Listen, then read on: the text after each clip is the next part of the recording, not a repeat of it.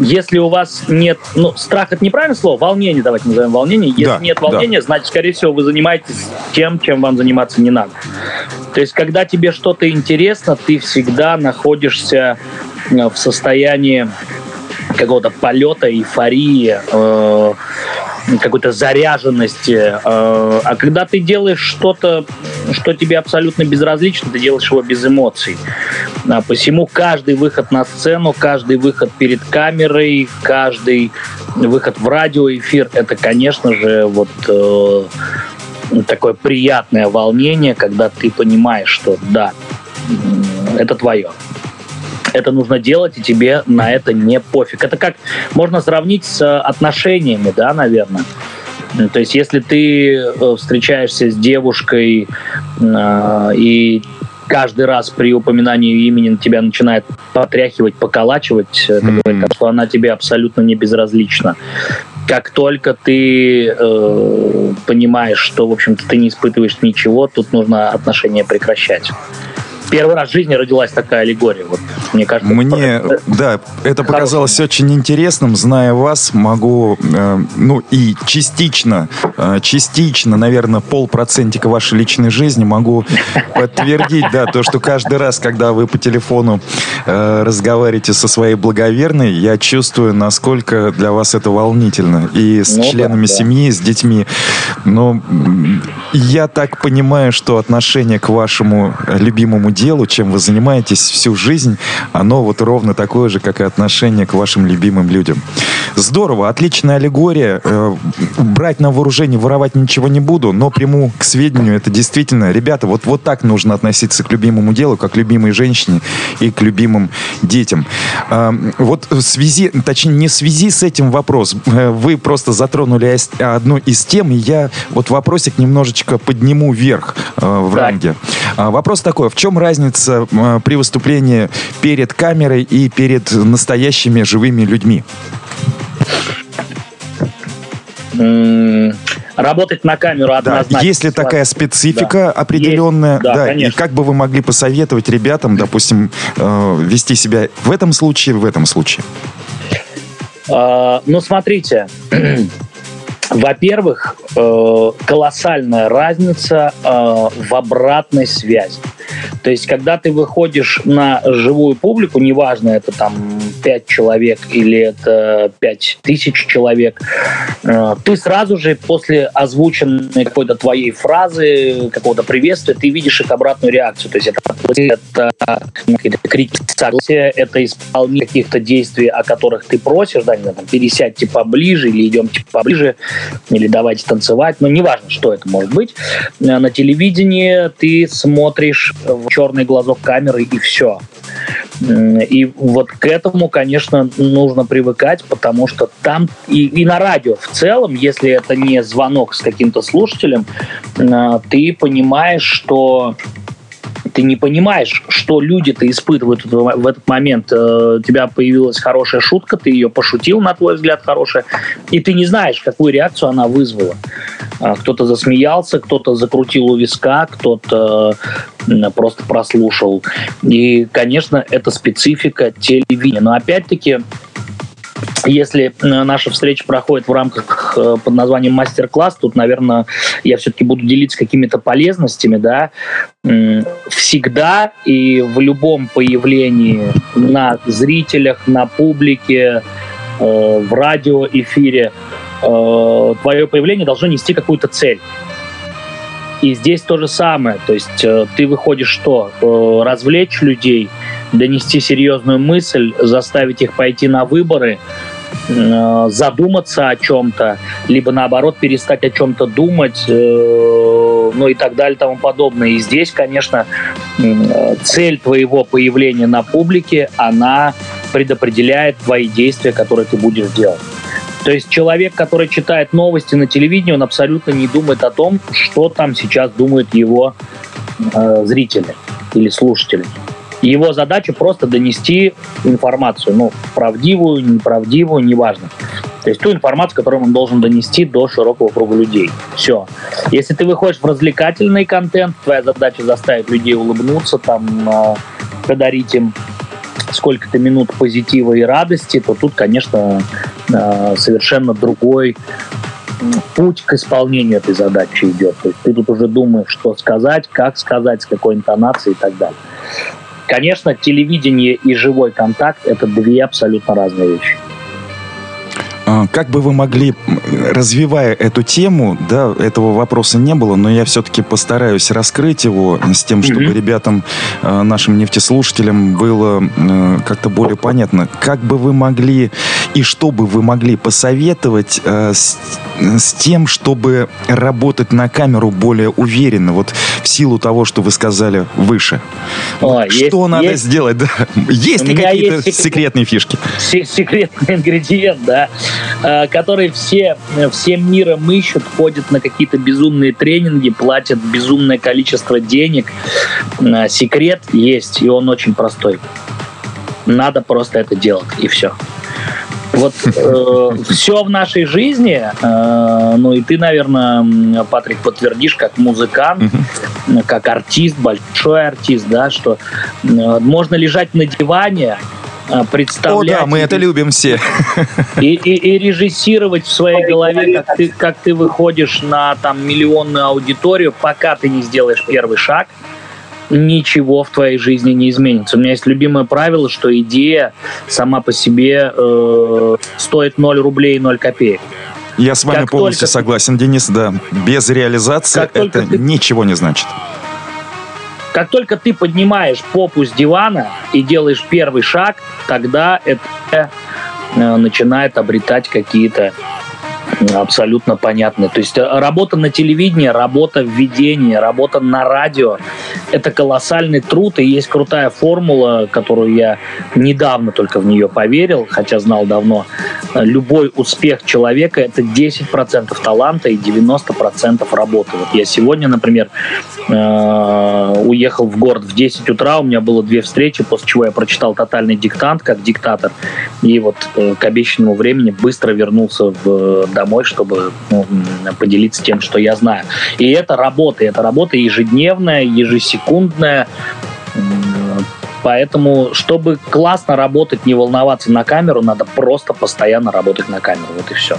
Причем сейчас нет никаких проблем. Камера есть в телефонах. Э, ты можешь ставить ее на штатив и просто наговаривать, снимать сторис, не знаю, снимать тиктоки да все что угодно, просто работать, снял, посмотрел, снял, посмотрел, ага, мне не нравится, тут так, сюда повернул, ну и, и все просто. На самом деле все в этой жизни вообще просто. А, только почему-то, только почему-то мы, люди, любим это все усложнять. Вот и все. Спасибо большое, Денис, за такой интересный ответ. А, вот следующим вопросом у меня шел вопрос. Вы немножечко уже затронули тему юмора, да? Mm-hmm. Я знаю то, что вам это невероятно близко, но я оставлю этот вопрос следующим. Вы можете к нему плавно перейти. А, да. А вопрос э, тот, который поступил э, вторым номером, я все-таки озвучу. И вопрос такой. Может быть, даже провокационный, не знаю. А, но я все равно буду озвучивать. У меня Конечно. у самого, да, есть представление о том, что вы скажете, но я буду в роли э, такого э, модератора. модератора, да, без субъективного, относительно субъективного мнения, хотя иногда я буду все-таки высказывать свое мнение, но так да, или иначе, постараюсь быть сухим. Э, вы считаете, что профессия ведущего это серьезная профессия? Да.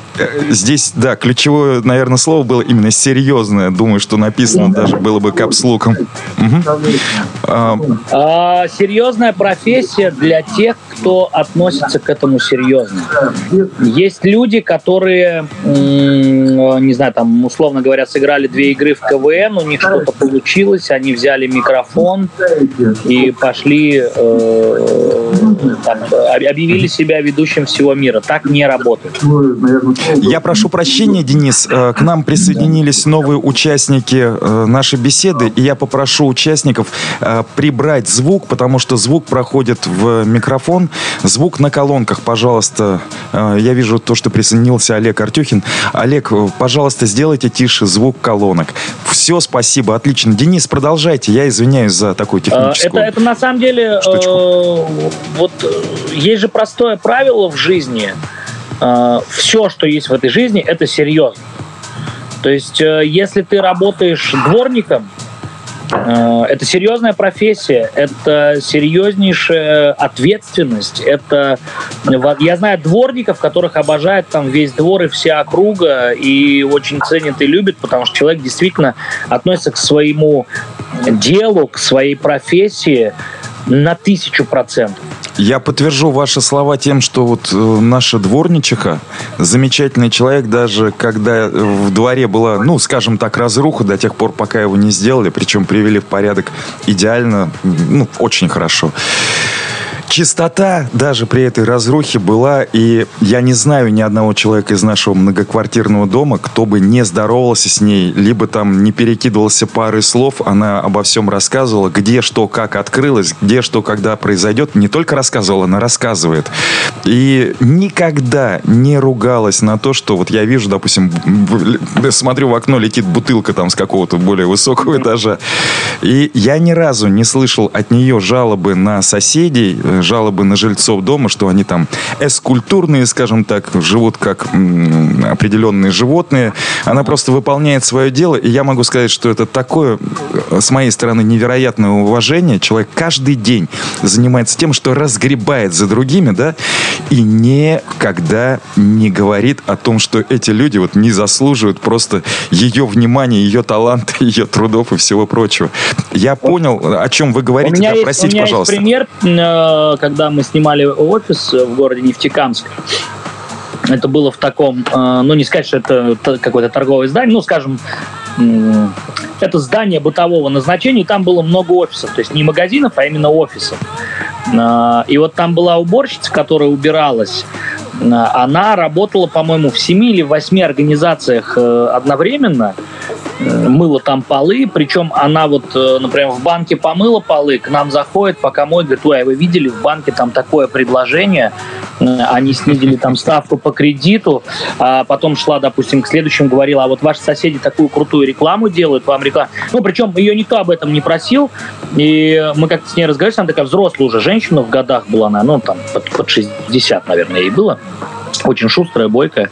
И она э, как-то обмолвилась, ну, я примерно прикинул, что у нее зарплата там в районе 100 тысяч, наверное, выходила. То есть это вот, это, это вот к вопросу о том, что, ну, уборщики, там, не знаю, дворники, это какие-то специальности, на которых все зависит от того, как ты это делаешь. Она меня настолько вдохновила, что я вот понял, что э, если ты делаешь круто что-то, ты в любой сфере, мы никого сейчас не хотим обидеть, называя там профессии дворников и уборщиков, но просто это считается, что ну, какой-то невысокий интеллектуальный, скажем, труд, да, и такой э, проще, ну, там, грузчики те же самые. Э, я знавал грузчиков, которые зарабатывали немаленькие деньги, потому что все знали, что можно им доверить, нам, не знаю, ящик с каким-нибудь хрусталем, э, донести спокойно, довести, и вот им дать ключ, они откроют, все закроют, не нагадят и так далее. Это очень важно. И здесь отношение человека к своей профессии, это, конечно же, ну вот, э, какой-то невероятный показатель качества человека. Потому что mm-hmm. в большинстве своем, э, ну, те люди, которых я знаю, за кого я говорю, относятся к тому, что они делают, но даже не на там, 50% возможностей. Я всегда на уроках, я преподаю в телешко, в детской школе телевидения, я детям говорю, вот если бы вы знали, что вот это задание, вот этот урок в час 30 приведет вас к мечте, вы бы его точно так же выполнили или старались? И все говорят, мы бы старались больше.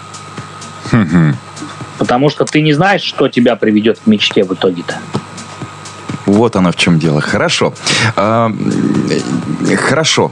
То есть я правильно ли вас понял, то, что вы говорите о том, что профессия ведущего это серьезно. Это серьезно. Это, это серьезно. Очень сложно. А скажите, пожалуйста, востребованность этой профессии и ее будущее, по вашему мнению, ну, можете даже коротко как-то ответить, не, не, не растекаясь мыслью по древу. Г говорим говорим э, о профессионалах. Профессионал востребован всегда. Есть в Уфе ведущие, которые в будний день проводят э, там минимум одно мероприятие, а бывает два и даже три Ну и представьте, что если, допустим, хороший ведущий час стоит, ну, условно, 10 тысяч возьмем, ну, так, от 5 до, давайте 5 возьмем, пусть будет 5, у меня 10, вот, 5 э, тысяч, ну, вот представьте, если ты провел в день, там, два мероприятия по 2 часа, это 20 тысяч э, в день. Угу. И таких Отлично. дней в рабочей неделе может быть, ну, допустим, 5.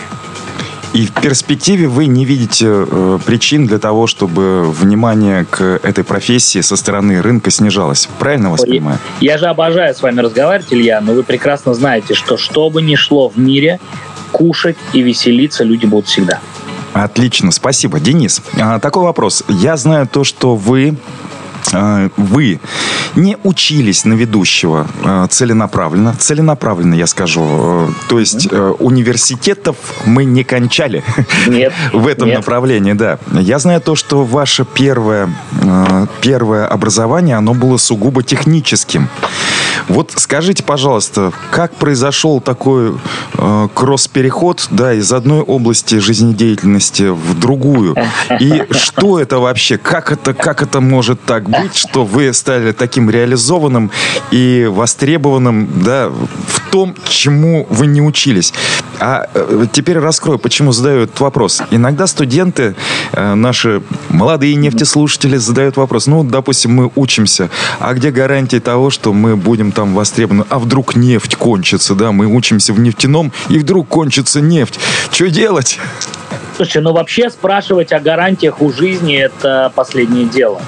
А где гарантия того, что, выйдя на улицу, человек не подскользнется и там, и все, грубо говоря. Вот, это раз. Второе, значит, я наоборот пошел в техническую специальность благодаря творчеству. А, с самого детства я вот э, там пел, танцевал, э, что-то где-то говорил, участвовал в каких-то там школьных сценках, постановках. В девятом классе я полностью делал выпускной вот э, всей параллели, я его придумывал, сочинял, я его вел, я на нем пел. И родители, мои родители они настояли на том, что мужчина должен уйти после девятого класса и, и получить какую-то техническую профессию. Вот. А, я мечтал закончить 11 классов, э, но родители меня убедили. Вот. А в то время, в девят... во время девятого класса, мы с моим другом собрали группу э, и занимались в училище на базе такое 138 училище было, где готовили автомехаников, э, сварщиков, э, станочников, маляров, по-моему. И мы там репетировали. И родители говорят, уходи в техникум. Я говорю, если уж уходить, тогда я пойду в учагу, потому что ну, мы там играем, там комфортно, мне никуда ездить не надо будет. И я пошел э, в училище, отучился там, потом меня забрали уже в техникум, вот я получил два технических образования. Ну, а потом я собрался в армию, а с университета говорят, ну что ты сумасшедший, ну ты же такой талантливый, давай к нам. И я пошел в универ. Вот, то есть, э, наоборот, скажем, техническое образование, которому я безгранично благодарен и которое мне, конечно, всегда пригождается, э, я обязан творчеством опять. Это интересно. Это интересно. Да. да, вернемся к вопросу о юморе. Скажите, пожалуйста, юмор насколько сильно помогает а, в вашей профессии ведущего? И как развить чувство юмора а, для того, ну, если это такая важная составляющая, а я знаю, что в вашем труде это невероятно важно. Как его развить? Вот я на самом деле, вот я не умею шутить вообще. Когда я шучу, все думают, что я серьезен. Когда я серьезен, все думают то, что я иронизирую. В общем, какой-то получается кишмиш такой. Вот э, ребятам, ребятам, как развить чувство юмора, чтобы они не попадали в мою ситуацию? Значит, э, чувство юмора, э, оно есть у всех. То есть это навык. А кому-то это дается легче, потому что он, допустим, э, родился в семье, где папа постоянно шутил или там мама постоянно шутила. А кому-то дается сложнее, потому что, ну, семьи бывают разные, есть семьи, где вообще не до шуток, да, а есть люди, у которых вообще и нет семей, э, и такое, к сожалению, бывает. Но надо понимать, что чувство юмора — это навык. Это раз. А, развивать навык можно, включая специальный тумблер в голове. Включается он очень просто. Эти, эти тумблеры, кстати, есть по всем направлениям. А, то есть ты просто сам себе говоришь, я начинаю шутить. И вот в голове у тебя эта программа, и ты начинаешь шутить абсолютно не смешно, криво, косо, кто-то обижается сначала. Но с каждым разом, когда у тебя в голове вот эта задача поставлена, ты начинаешь шутить все лучше и лучше. Потом ты уже перестаешь даже думать о том, что надо пошутить, у тебя шутки э, на автомате. Но это, этот навык, он вот выработался и все, грубо говоря. Он хи, допустим, да. Угу. Я открыл недавно, где-то наткнулся на свои там первые стихи в 12 лет, но это какой-то кошмар. Э, ну, в плане с сегодняшней точки зрения, да. Э, но сейчас, в принципе, если мне нужно там сочинить быстро четыре строчки какие-то и нафристайлить по ходу мероприятия, мероприятие, не знаю, после какого-то выступления, если все это в тему, я делаю это вот ну, там за три секунды, грубо говоря. Потому что этот навык тоже включен. Вообще, э, самое, на мой взгляд, сегодня говорю исключительно субъективные своей точки зрения, заставить человека рассмеяться – это самое сложное, что есть в нашей жизни. То есть заставить человека заплакать очень просто, да, можно обидеть человека, можно показать какие-то трагические кадры там, ну и так далее, так далее, так далее. То есть мы почему-то люди-человеки больше настроены на то, чтобы поплакать, погрустить, поэмоционировать. А вот э, помочь человеку улыбнуться, это невероятно сложно. Вот. И э, у меня этот навык включен постоянно. То есть э, я терпеть не могу, когда люди грустные, и я стараюсь. Не всегда получается, буду откровенным, но в большинстве случаев это работает, потому что, ну, бывают разные случаи, да. Вот. Э, и я просто с этим включенным навыком хожу. Ну, условно говоря, в качестве примера, вот э, вы как артист, э, Илья, тоже подтвердите, не важно, что было у тебя с утра, но когда ты выходишь на сцену, к своему зрителю. Э, вы выступаете так, как будто это последний раз, правильно? Неважно, какой зритель. Угу. Это тоже, это тоже навык. Э, меня один раз я слышал историю, она меня поразила. Я, правда, никогда ее не проверял, но она мне просто понравилась. Значит, история такая, что у Аллы Пугачевой, нашей великой артистки, умерла мама а у нее в этот день был какой-то огромный концерт. Ну, тогда концерты давались исключительно стадионами в советское время же. Вот. А, и она вышла на концерт, отработала концерт, ни словом не показав там, что в ее семье беда. После концерта ее увезли на э, скорой помощи в больницу, потому что ну, ей стало плохо. И вот это, я считаю, как раз-таки тот самый уровень отношения к работе, неважно в какой сфере, когда ну, ты действительно большой профессионал. И вот, э, ну, представляете, как это петь веселые песни, там, Орликина, Орликина, когда ты знаешь, что у тебя умер близкий человек, да?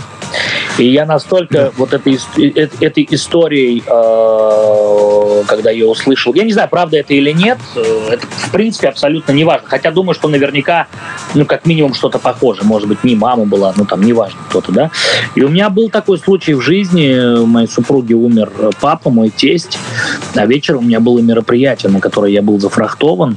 И я вот, я просто не знал, что делать, но близкие сказали, ну, а что сейчас? Все, у нас ну, завтра завтра похороны, сегодня все сделано, ну, смысл, иди, работай, люди тебя ждут.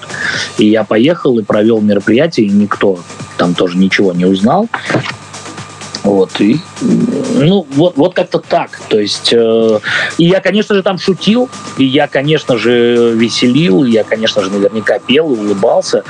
Но так просто надо. Люди не виноваты в том, что ты сегодня проснулся в плохом настроении люди идут к тебе на праздник, на твое мероприятие для того, чтобы забыть о том, что они проснулись сегодня в плохом настроении. Угу. Но это действительно к вопросу о психологической подготовке. К сожалению, мне тоже пришлось пережить подобную ситуацию, когда э, ушла мама, и э, на следующий день у меня должны были быть гастроли э, в другом городе, и отменить это было нельзя.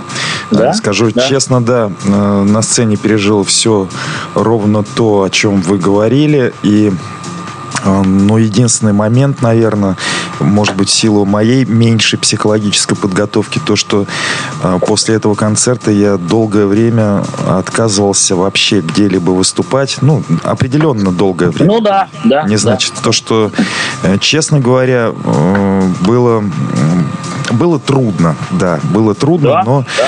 Да. Действительно, это навык. Э, мы немножечко э, должны матереть, скажем так, по-хорошему, да, должны быть более суровы к тому, что с нами происходит, и э, более от, оставаться открытыми к тому, чем мы занимаемся, потому что жизнь-то все-таки не заканчивается, и жить нужно. Денис, поступают вопросы. Я напомню всем, да, кто да, присоединился да. к нашему эфиру, то, что в радиопередаче «Мастер-класс» сегодня принимает участие специальный гость, невероятный, талантливый ведущий, музыкант, технарь, э, комик через букву К. Да. Прекрасный собеседник, хороший водитель, подтверждаю, автомобиля. Могу много долго рассказывать о нашем специальном госте Денис Тагирович Ганиев. Итак, да. Здравствуйте, здравствуйте еще раз, Денис. Здравствуйте. Нам Всем привет, продолжает поступать. Спасибо, спасибо. Продолжают поступать вопросы в эфир через сайт нефтерадио.онлайн. Один из вопросов я прямо сейчас зачитаю. Он уже, конечно, э, переводит нас к более практической части нашего сегодняшнего мастер-класса. Мы сделали такую э, такой разогревчик провели, да, э, как, как это бывает, да, в КВНах. А вот теперь давайте по-серьезному, давайте жестко разговаривать, давайте будем давайте, делать давайте. то, ради чего мы собрались. Итак, вопрос давайте. такой. Можете ли накидать на коленке план э, проведения мероприятия? Насколько я понимаю, это э, вопрос из практической, э, четкой плоскости. На что нужно обратить внимание и вот о чем нужно думать, что нельзя упускать из виду, когда вы готовитесь к любому мероприятию, будь то проведение интервью, будь то появление перед телекамерой, будь то проведение корпоратива или определенного события на многотысячную аудиторию. Расскажите, пожалуйста, вот коротко, действительно, как написали, на коленке там, э, вот Структурируйте, Смотрите, пожалуйста, для нас. Во-первых, коротко на этот вопрос э, ответить нереально. Я буду... Я знаю! Я, я просто хочу уточнить, какое мероприятие кон- конкретно интересует, потому что, ну, например, мероприятие под названием, допустим, «Свадьба», условно, mm-hmm. да, э, и мероприятие под названием «Юбилей», а, при прочих равных, что есть люди, есть банкетный стол, есть ресторан, есть гости. Это два принципиально разных э, мероприятия. У меня а есть в таком берем... случае предложение. Да, Денис, я вас понимаю. Да. И э, да. с тем, чтобы да, да. ваше время тоже э, беречь и все-таки нам выйти потом из эфира вовремя, чтобы у вас да. осталось время на ваших любимых и на э, те дела, которые вы должны заниматься. Я сегодня ваш, у меня еще есть. Все, время. спасибо, отлично. Да. А, но я все-таки скажу, давайте давайте поднимемся на более высокий уровень абстракции, и вы как технарь, допустим, системно все равно э, можете, наверное, как-то объединить определенные аспекты, ну, скажем так, условно. Вот есть подготовка, проведение, работа над ошибками. Это я вот как-то так сделал.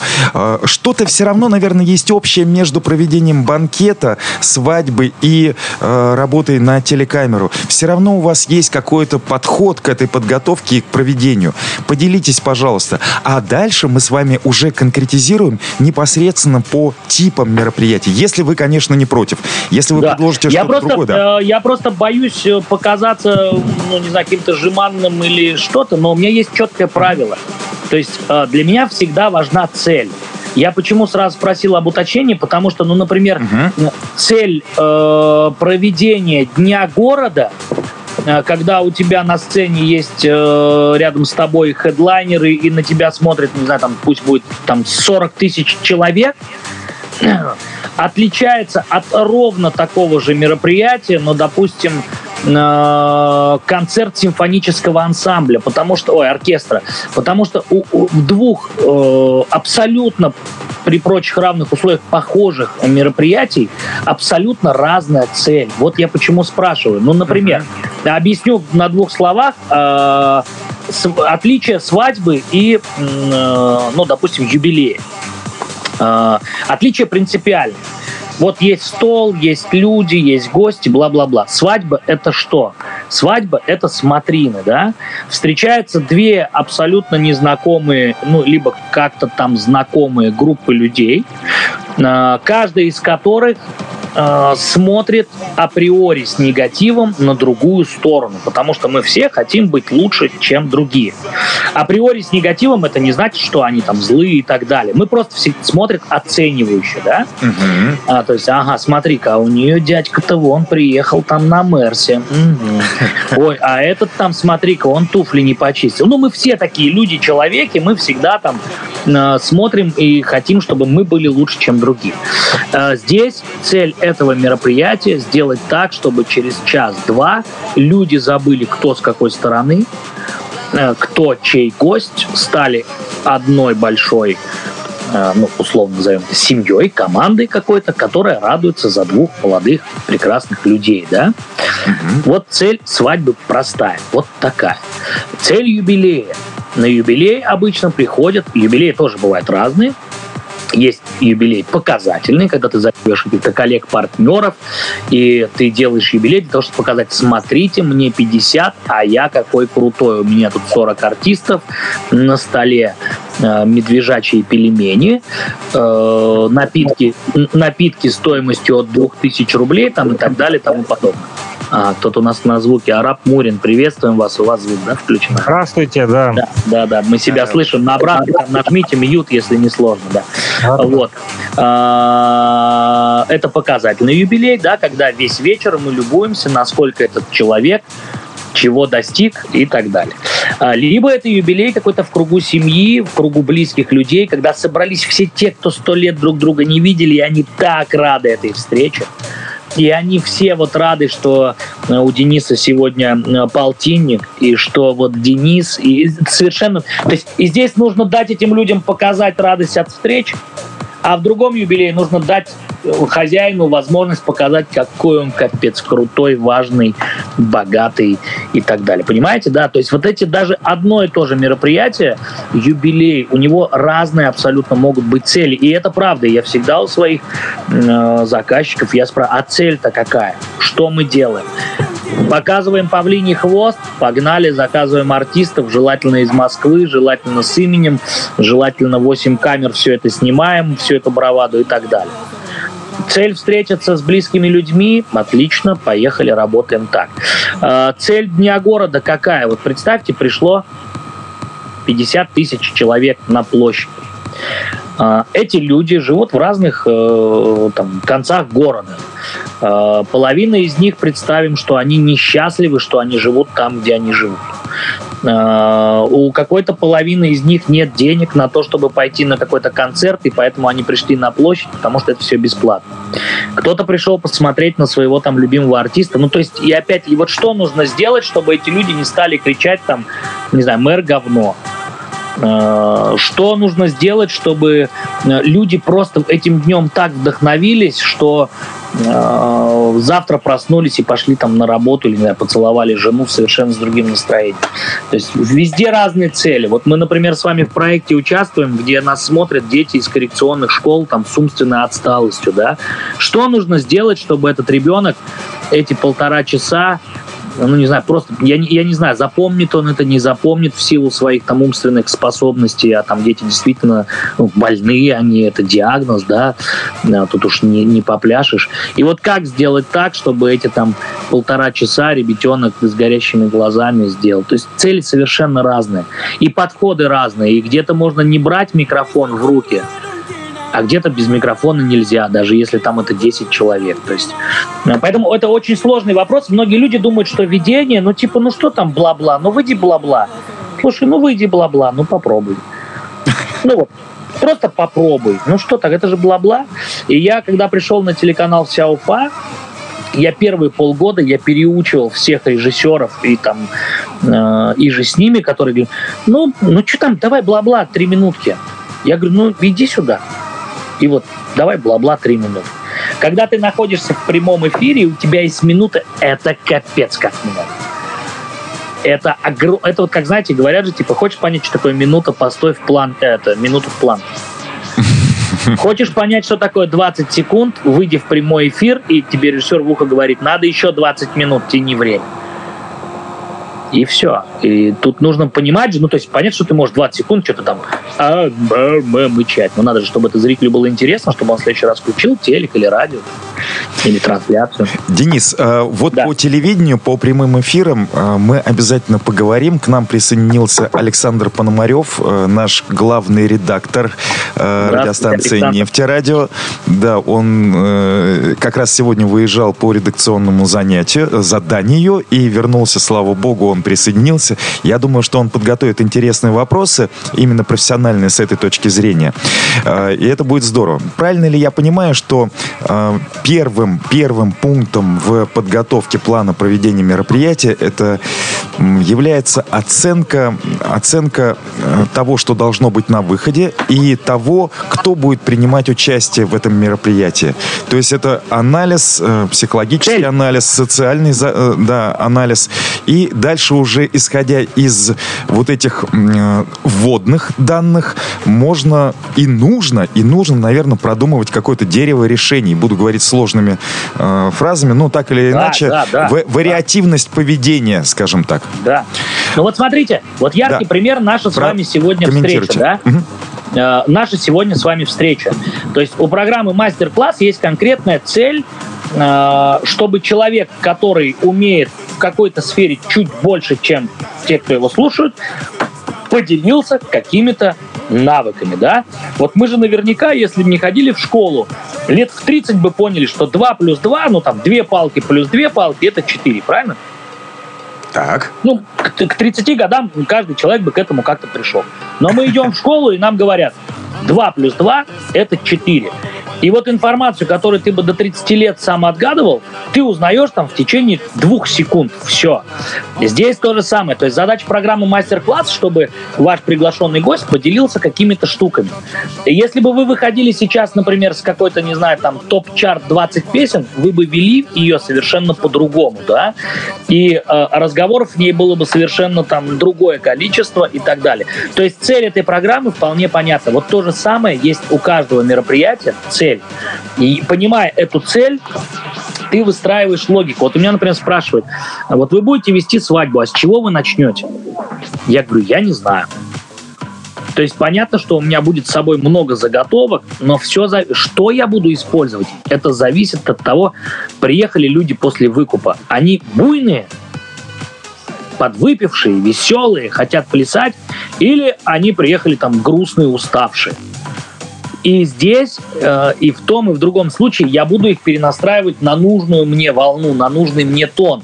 А посему, если люди приехали супер заряженные, веселые, я буду их немножечко остужать, успокаивать, и потом потихоньку со всеми вместе мы будем опять набирать... Подниматься. Ага. Да, то есть вот и все. Тут как бы вот... Э, Э, когда говорят, покажите план мероприятия, я его чисто физически не могу показать, потому что я даже не знаю, с чего я буду начинать. У меня даже есть, например, три песни, с которых я начинаю. И каждый раз я начинаю в зависимости от людей вот с той или с другой или с третьей. Угу.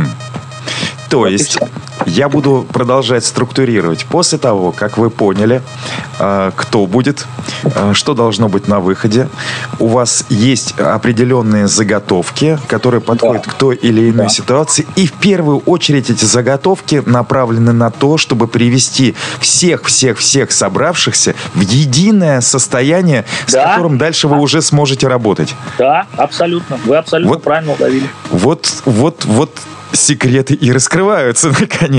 Хорошо. Никаких, никаких секретов. Я сегодня буду отвечать на все ваши вопросы абсолютно честно. Ну, на самом деле, это большой секрет, к которому приходишь с годами. Э, я понимаю, о чем вы говорите. Это действительно талант распознать это на взлете, скажем так, и ну, начать да. применять в самом начале. Ребята, э, одно из секретных, секретных, э, значит, таких сведений, которые вы только что получили, настройте людей на общую волну. Приведите их в определенное состояние, с которым вы уже сможете дальше справиться. А, Денис, а далее, хорошо, все э, оказались в едином состоянии, в едином порыве. Э, что вы делаете, что вы делаете, ну, дурацкий вопрос. Так, пере, перефразирую. Я знаю то, что вы их зарядите, да, то, что все будут счастливы. Ну, хорошо. Э, все, все, все идет прекрасно, апогеи, все счастливы. Что дальше? Надо ведь как-то заканчивать, выходить. А, это опять-таки зависит от э, того, что происходит в течение вечера, потому что э, бывает, что все разошлись, ну, в смысле, разгулялись, прямо и жара, жара, жара, жара, жара, и нужно как-то их э, к финалу, допустим, подвести к тому, чтобы их немножечко садить, может быть, чтобы они... Зад... Есть много скрытых э, таких хитростей, знаете, ну, допустим, э, если ты хочешь добавить какой-то э, как душевности, в какой-то момент можно вспомнить, допустим, тех, кого нет рядом, да. То есть, если ты прям чувствуешь, что вот эту нотку нужно сейчас зарядить. Бывает такое, что, ну, к примеру, я не знаю, там у именинника э, э, ушла мама, которую он очень любил. Если ты вначале скажешь, вот недавно ушла мама, представляешь, какая будет э, просто обстановка, да, в самом начале. А опять-таки эту фразу можно сказать, там, вспомнить ушедших по-разному. Можно сказать, что вот,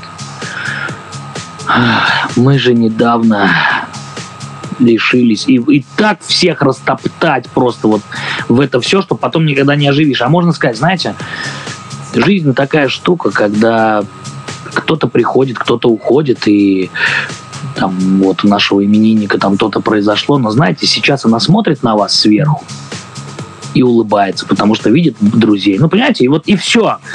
И совершенно по-другому это. И все светлую грусть, все улыбнулись. Да, кайф, здорово, действительно. Мама сейчас смотрит, ему там 50, а у него машина, там э, слава, деньги, жена счастливая, дети и так далее. То есть э, это, конечно, уже опыт. Это вот ну, новичку такого делать, наверное, не стоит, потому что он угу. просто может, может э, не Запороть жестко. Да, да. Но представляете, если там, ну, вот это действительно больная мозоль, бывает же какое? Бывает, например, э, там, э, я с папой не общаюсь. А бывает там папа придет с другой женой, которую ненавидит э, моя мама, понимаете? И вот э, и это тоже нужно как-то так красиво обойти, чтобы не испортить весь праздник. То есть, э, правильно ли я понимаю, следить за словами и лучше обходить те темы, которые могут э, кого-то на вот, определенном... Кстати, да, про, про подготовку. Треке. Один из этапов подготовки ты сразу спрашиваешь, что категорически нельзя делать. Угу про что категорически нельзя говорить. Я всегда спрашиваю, у всех родителей живы-здоровы, вы с ними хорошо общаетесь, там, как, чего и так далее. То есть вот эти нюансы, конечно, это нужно задавать сразу же, спрашивать, потому что, ну, можно так вляпаться, что э, мама дорогая. Понимаете, бывает, что и там, не знаю, невеста э, терпеть не может своего отца. Ну вот бывает же семьи абсолютно разные. Но папа здесь, и папа вот его не... Ну, короче, это это такое вот уже с опытом, и это, это не просто на самом деле. Такие, такие моменты, это прям вызов для ведущего, потому что надо сделать так, чтобы там что-то.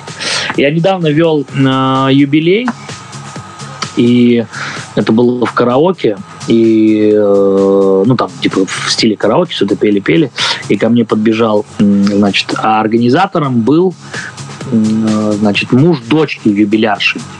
Он там какой-то такой прям авторитет в семье, молодой парень, богатый, видимо, успешный там и так далее. И вот он организатором был. И вот там была его мама. И, значит, как-то так получилось, что она уже через 30 минут взяла микрофон и начала петь, ну, в караоке. И он ко мне подошел и говорит, Денис, я первый раз в жизни вижу, чтобы моя мама пела. То есть, а маме, ну, ему там 35, допустим, и маме, наверное, ну, там, под 60. То есть вот расположить ее так, чтобы она взяла микрофон и запела. Он говорит, только ради этого стоило проводить вот это мероприятие. Понимаете? мероприятие. Это круто, конечно. Не могу сказать, как я это сделал. Mm-hmm. Вот честно, я, ну, не было каких-то там э, рецептов, чтобы заставить ее петь. Просто, видимо, обстановка, атмосфера была настолько вот... Э, Располагающая, да? Я, я вспоминаю момент один, чтобы вы понимали. Э, значит, мы поехали на веревочные курсы. Слышали, наверное, такой тренинги, когда там ты с командой проходишь что-то, что-то там. И там один из, э, одно из заданий, у нас было человек 20, девчонки, мальчишки. Одно из заданий было залезть на 15-метровое дерево. Ну, то есть там такой столб стоит, ну, да. вот, э, да. ствол, и на него набиты такие деревянные бабышки. То есть залазить это очень неудобно. И э, когда полез первый человек, ну, все же, вот 20 человек, вся команда, там, давай, ты сможешь, там, трым-тым-тым. Э, и тут тренер сказал, все закройте рот, говорю только я. И вы не поверите, из 20 человек все 20 залезли на это дерево и с этого дерева спрыгнули. То есть и в тот момент я понял, что тот, кто говорит, это тоже важно. Потому что я уверен, э, где-то посеред дерева я сам захотел спрыгнуть. И если бы это говорили мои друзья, вот, которые в команде, типа, давай, ты сможешь, я бы спрыгнул, потому что, ну, как бы, ну и что? А когда говорил вот этот инструктор, который говорил, давай, влево, ногу, вправо, да, и я залез до конца, понимаете? И здесь то же самое, вот от того, что делает ведущий, ну вот мама, которая за 30 лет ни разу при сыне не пела, наверное, кроме колыбельных, она взяла и взяла микрофон. Ну хорошо. Вы ввели всех в состояние э, воодушевления, э, всех расположили, но все-таки мероприятие закрыто. Что вы делаете дальше? Вот поставили точку, все, разошлись. Э, спокойно ли вы после этого спите или там празднуете, Ой. там празднуете какую-то, ну скажем так, успех какой-то? Я, я образно обо всем как я бы сразу. еду домой, принимаю Что вы делаете, душ, да? Принимаю душ, ложусь и сплю. То есть никаких выводов. Я вот к этому ну, хотел бы вас подвести. Я на самом да. деле, я очень к себе э, отношусь с, с повышенной требовательностью в этом плане. И э, анализирую мероприятие уже по ходу мероприятия. То есть я, я, я, если я понимаю, что вот что-то вначале пошло не так за там я тут же это выправляю. Поэтому нет такого, что я там еду домой и такой, эх, надо было то сделать. Нет, я действую прямо на месте. И... Это отличное и... качество, да, исправлять ошибки в процессе их совершения, а не, не потом уже каяться и платить, ну, каяться ну, и платить. Ну да, а, а смысла нет, уже все прошло, а зачем каяться? Вот что, что мы... Ну вот, грубо говоря, сейчас наш эфир закончится, и э, что мы можем, вот, э, ну типа, эх, надо было то и что? Это же ничего не изменит, нет? Так есть, не работает. Можем Понятно, что когда пос... я начинал, да. когда я начинал, я, конечно, анализировал каждое мероприятие. То есть я прям садился и думал, ага, здесь что-то пошло не так. А почему? И так далее. То есть, ну, например, сейчас для меня вполне себе понятные вещи, когда ты знаешь психологию праздника, да, то есть вначале все напряжены, первый час задача их расслабить. Второй час задача их разогнать, третий час задача, там, третий, четвертый час задача выплеснуть, выплеснуть э, эмоцию, да, то есть нельзя петь и заставлять танцевать в первом часе, потому что люди еще не готовы, но это просто психология, да. Почему там самые классные песни артисты ставят в начале и в конце, потому что в начале дать понять, а, да, это этот артист, а, да, будет классно. Потом он поет лабуду из там из каких-то новых песен, потом где-то опять вставляет хит, все такие, а, вот же, потом он опять поет, что хочет, и в конце забивает все это каким-то там эмоциональным, какой-то некой кульминацией, да. Э, в случае с праздниками кульминация может быть разной, то есть это может быть жара танцы, взрыв какой-то, а может быть все сели и э, что-то очень трогательное с какими-то пожеланиями, где мама невесты заплакала и говорит, доченька, ты же у меня такая там взрослая, или танец с папой, ну такой-то эмоциональный подъем, на который все отреагируют, да? И все, и потом уже просто ты говоришь людям, ну и все, на этой волне поехали, заканчиваем, или прощаемся, или увидимся, или пожелания, или что-то. То есть это тоже всегда по-разному. Нет такого, что я буду заканчивать точно вот вот это. Нет. Угу. Хорошо, Денис, спасибо большое. Всем вновь присоединившимся слушателям я напоминаю, всем тем, кто будет нас слушать в том числе и в записи, и скачивать этот подкаст, э, когда он уже будет выложен на площадке, я напоминаю то, что в нашей передаче «Мастер-класс» принимает участие невероятный ведущий, э, телеведущий, радиоведущий, ведущий мероприятий Денис Ганиев. И э, знаете, Денис, я наверное, после этого мероприятия я составлю еще такой краткий лист ваших рекомендаций. Безусловно, сначала с вами согласую то, о чем вы сказали, да, и в виде такого плана туду, э, плана к действию для э, всех тех, кто заинтересуется, прямо в посте и выложу. Вот. Э, хотелось бы сейчас э, перейти от работы с людьми, э, потому что это невероятно сложно. Я считаю, что это, это самое сложное, что Это есть. да. да. да. Потому что приходится работать здесь и сейчас, как вы правильно сказали. Если возникают ошибки, надо их исправлять, ну, прямо в момент, потому что потом уже ничего нет. Есть только сейчас. А, потом только а лучше их не совершить. А лучше их не совершать. Ну, вы что... понимаете то, что молодые люди, потому да. Что, грубо говоря, если ты ведешь свадьбу, и у тебя э, жених угу. с невестой, допустим, там, не знаю, э, Илья и Алия, а ты говоришь, ну что, наши э, Тагиры Танцелу совсем загрустили? Ну, эту ошибку практически невозможно исправить. Ну вот, ну то есть э, это, а на моей, на моей, на моем опыте были такие ведущие, которые так делали, понимаете? Uh-huh. И вот, ну и что, вот как это можно исправить, когда ты просто не знаешь, как зовут, ну, условно говоря. И да. вот это, это, конечно, ну, это очень печально все. Хорошо, хорошо. Я хотел бы сейчас перевести все-таки э, фокус нашего общего внимания на закулисную сторону. Но в данном случае не то, что происходит э, э, Блин, ну все-таки каламбур у меня получается. Э, как раз... То, что за э, кулисами? Да, то, что за кадром. И вот э, и как раз хотелось бы поговорить про кадр. Непосредственно про вашу работу. Когда вас не видят, и вы напрямую не видите людей, но вы понимаете, что они здесь есть. Я говорю сейчас о вашей работе в качестве телеведущего, как комментатора спортивных мероприятий, но не как того, который рассказывает о том, кто кому передал шайбу, допустим, на э, хоккейном матче, а о том человеке, который создает настроение в процессе проведения непосредственно матча. Это все равно работа, когда вы видите людей где-то, где-то далеко, но каждого вы не можете почувствовать. Это сродни, наверное, работе на э, телекамеру.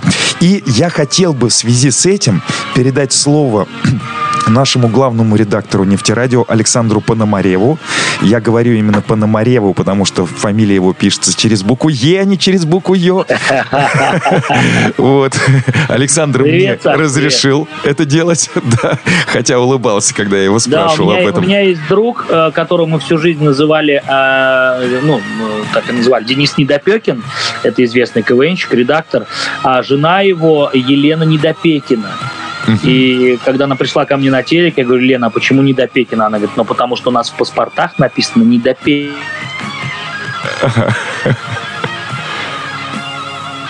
Так, немножечко у нас отвалилась связь э, с Денисом Ганиевым, насколько я понимаю. Э, но, наверное, тогда я, пока Денис будет этот вопрос решать со связью, я передаю слово э, главному редактору «Нефтерадио» э, Александру Пономареву, как у него написано в паспорте. А Александр уже будет задавать практические вопросы Денису Ганиеву, связанные именно с работой а, на камеру и с работой телеведущего, как готовиться, что говорить, чего нужно избегать, в конце концов, как работать с ошибками, которые возникают в эфире. Вам слово, Александр, вам слово, Денис. Спасибо большое. Э, слышно меня? Да, приветствую, Саш, привет. Привет, привет. Э, ну, на самом деле написано через «не», а так э, везде Пономарев. Александр Пономарев. Вот, да. ну не суть. Это не Я так недавно у меня в гостях в программе была филолог, учитель русского языка, и, значит, вот, ну, помните, наверное, у Горького, да, оригинальная фамилия какая? Пешков или Пешков, как думаешь? Затрудняюсь ответить. Ну, Наверное, Пешков. Э, Пешков. Пешков. Ну, ну давай, ткни, ткни пальцем просто. Куда вот тебе самому душа лежит? Ну, первый вариант был на «я», конечно. Пешков, да. И это абсолютно правильно, потому что нам-то всю жизнь в школе говорили, что он Пешков от слова «пешка» там, да, и так далее. А на самом деле, оказывается, Пешко — это версия имени Петя, да, то есть Петро, Пешко, по, э, Пешка, и поэтому Пешковый. Вот все. Так что тут все нормально. Отлично. Ну, рад знакомству. Вот, я извиняюсь, что опоздал. Вот тоже вызвали сегодня на работу. Вернее, вчера еще вечером. Не успел домой даже дойти, уже звонят, говорит, завтра выходи на работу. Вот. Поэтому пропустил полчаса, наверное, да, тут, э, или минут сорок. Не знаю, о чем вы беседовали. Вот. Поэтому, если э, будут повторяться вопросы, то... Были, если будут повторяться вопросы, ты услышишь такой звук, и будет голос. Были ли повторы? Но я отвечу еще раз. Наверняка кто-то тоже пропустил, поэтому нормально. Не стесняйся. А, ну, наверное, я посмотрел несколько а, записей. Э, сначала Илья мне говорил, что э, телеведущий, но я также увидел и э, эфиры ваши на а, Эхо, да? Эхо Москвы. Да, Москвы в Уфе, да. Эхо Москвы в Уфе. То есть у вас тоже, да, есть радиостанция Эхо Москвы именно в Башкирии, да, которая да, находится? Да, да, да. Она в Уфе, вот. только в Уфе. Вот хотелось бы э, сначала по радио, так как мне ближе э, радио, хотя тоже и на телевидении, и на радио работаю, узнать вот э, как вообще проходят там у вас эфиры, ну или проходили, я не знаю, сейчас работаете до сих пор там или уже да, не работаете? Да, да, на радио. Да? Вот вопрос в чем? Хотелось бы больше узнать, как подавать информацию, да, чтобы она была интересна людям. Ну вот, допустим, а, элементарно там те же новости, да, которые, ну не просто, чтобы это была начитка новостей, стандартный блок, который выходит, да, каждый час, а как вот э, с людьми я вот иногда смотрю, предыдущие там рассказывают, и э, именно новости они рассказывают, не просто зачитывают, а вот рассказывают, и что, э, как вот интересно подавать эту саму новость, и как правильно ее подавать, чтобы это не было монотонное чтение, да, там сегодня, 25 апреля, там, э, встретился там такой спортсмен, вот, а, а именно вот как рассказывать людям? Я, э, наверное, часто сегодня буду возвращаться к, э, к истокам, к самому простому. А, нужно понимать цель. А, то есть почему новости э, в большинстве случаев вот читают так, как ты говоришь? Потому что новости, задача новостей просто передать информацию не делать ее интересной, ни в коем случае не делать своих каких-то э, суждений и так далее. Если мы говорим про программу новости, если мы говорим про авторскую программу там Дениса Ганиева, я имею право эту новость вот как угодно э, с э, той вот вариации, если она мне не нравится, я могу ее там заложать, если она мне нравится, я могу ее предвосхитить и так далее. Но изначально цель новостей просто передать информацию. Все. Самый простой вариант передать информацию людям – это спокойно, без эмоций, без э, чего-либо прочитать нормальный новостной текст. Все. Поэтому, видя первые новости на Первом канале, мы не увидим, что человек говорит, итак, а сегодня в, там, в Уфе открылось то-то, то-то. Представляете? Эта штука открылась. Об этом сюжет. Нет. Он скажет, сегодня 8 марта в Уфе открылся торговый центр. Давайте посмотрим, что это торговый центр. Все, поехали новости. Потому что нет задачи вызвать у людей эмоцию. А, есть задача передать информацию. Если есть другая задача, если это твой какой-то авторский проект, то тоже должна быть цель. Как ты хочешь преподнести эту новость?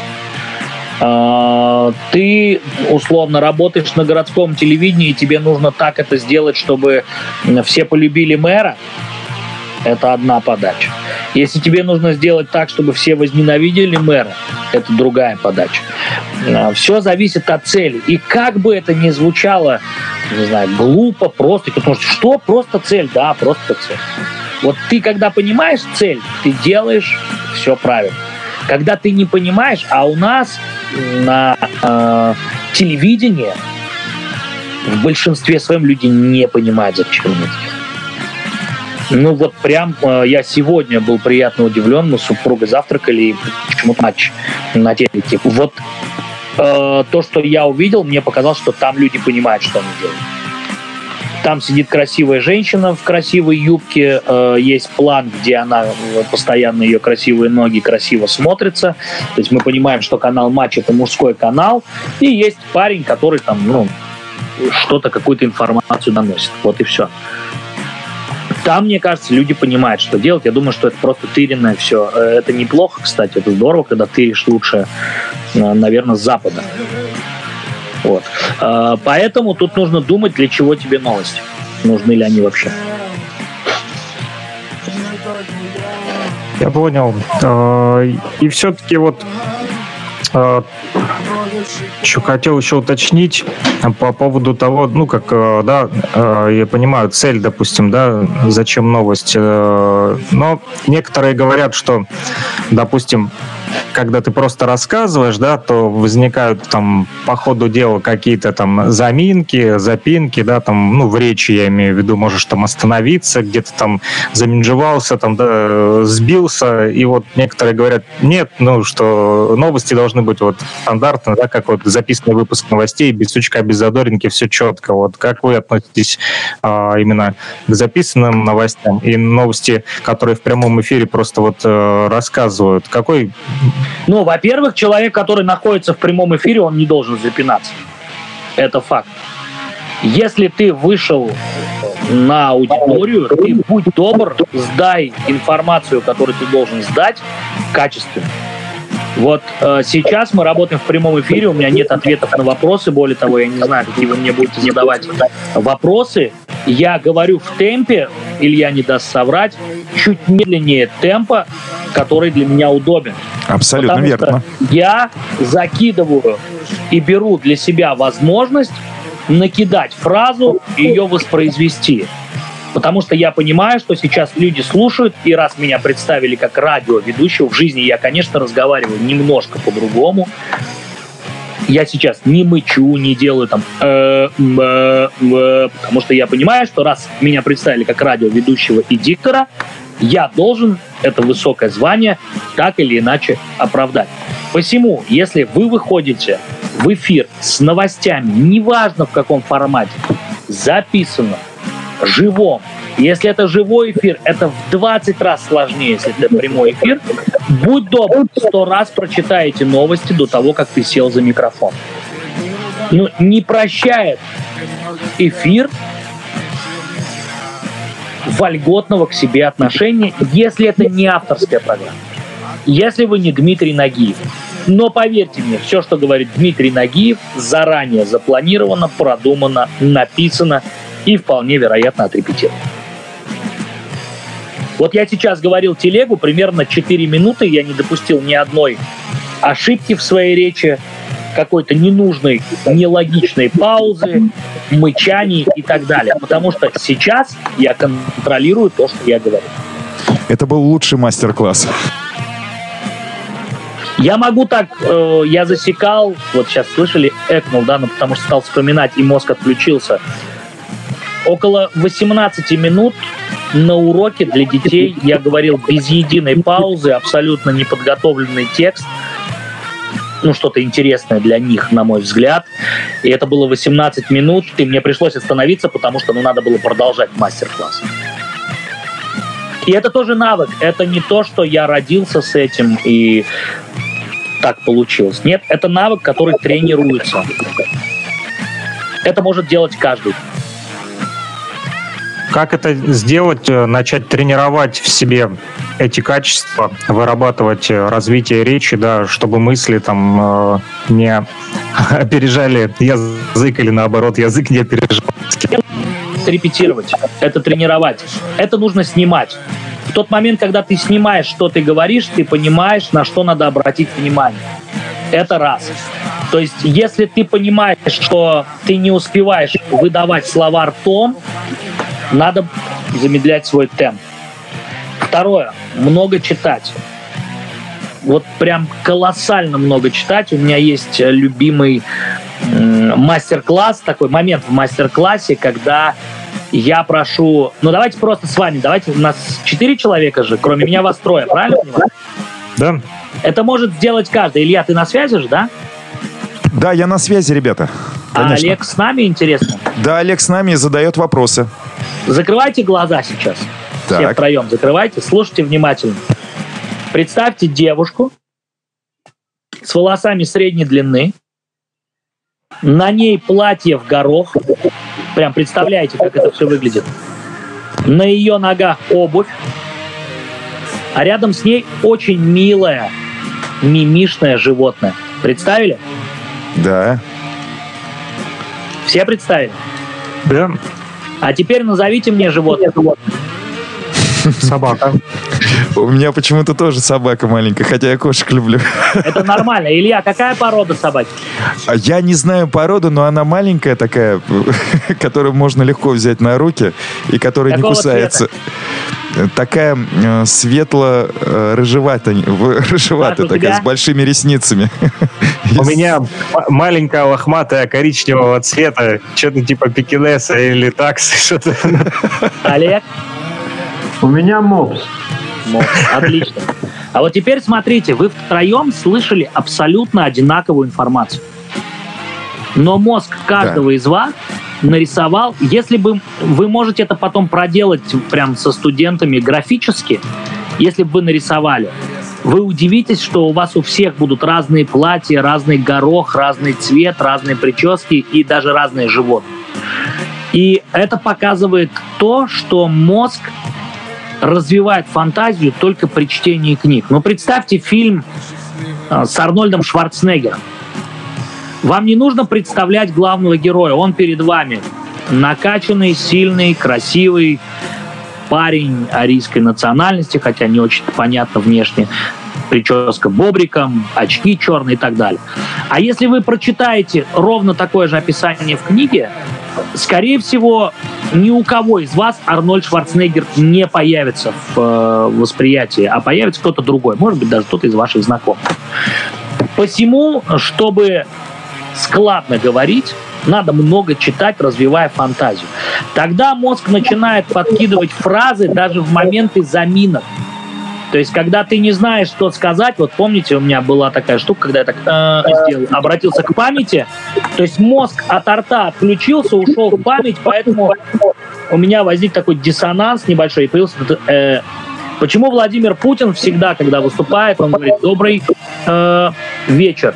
Э, потому что он перед каждой фразой, понимая, что любое его высказывание разлетится на цитаты и, не дай бог, может вызвать войну какую-то, он постоянно думает. Представьте, он был утром во Владивостоке, в своем физическом утре, да, по московскому времени. А там был вечер. И вот он только проснулся и говорит, добрый э, вечер. Понимаете, да? Это очень важно. Так можно развивать, э, помимо практики, постоянной говорения, проговаривания, написания, развивать э, фантазию в том числе, которая будет выдавать нужные слова в нужный момент. Так. Спасибо. Ответил, Александр? Саш? Да, ответил. А, Спасибо большое.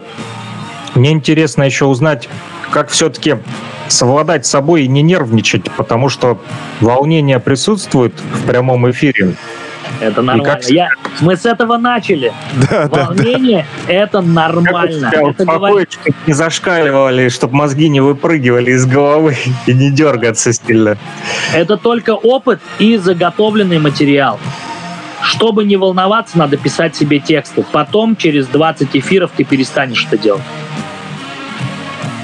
Но лучше это делать. Когда у тебя есть подстраховка, не знаю, Илья, было ли у тебя такое? У меня ну, Всегда на раз- экзаменах про шпоры. Никогда не пользовался, но с Да, ними да. я себя чувствовал я уверенно. сейчас- Я, сейчас хотел про сцену рассказать. У меня А. есть пул, пул песен, например, «Улица Ленина», которую мы пели, ну, не знаю, тысячу раз, грубо говоря. Я ее пел тысячу раз, и еще, наверное, раз 300 слушал сам. Но были моменты во время концертов, к которым ты готовишься, в какой-то момент просто у тебя белый лист в голове. Всегда. Начинается вступление, и ты понимаешь, что ты не знаешь, как начинается песня. Да. ну вот прям белый лист, знаешь, там какие-то буквы типа я, ты где, но там нет ни одной правильной буквы. Но в нужный момент, когда, да, прости, А, когда начинаются слова, мозг тебе их выдает. Это тупо опыт, наработка и постоянная практика. С этим ничего нельзя сделать. Ну, разве что себе какой-то суфлер приготовить, как на телевидении, допустим, некоторые делают. Но если ты работаешь в прямом, суфлером очень тяжело. Потому что нет у тебя вариаций для маневра какого-то.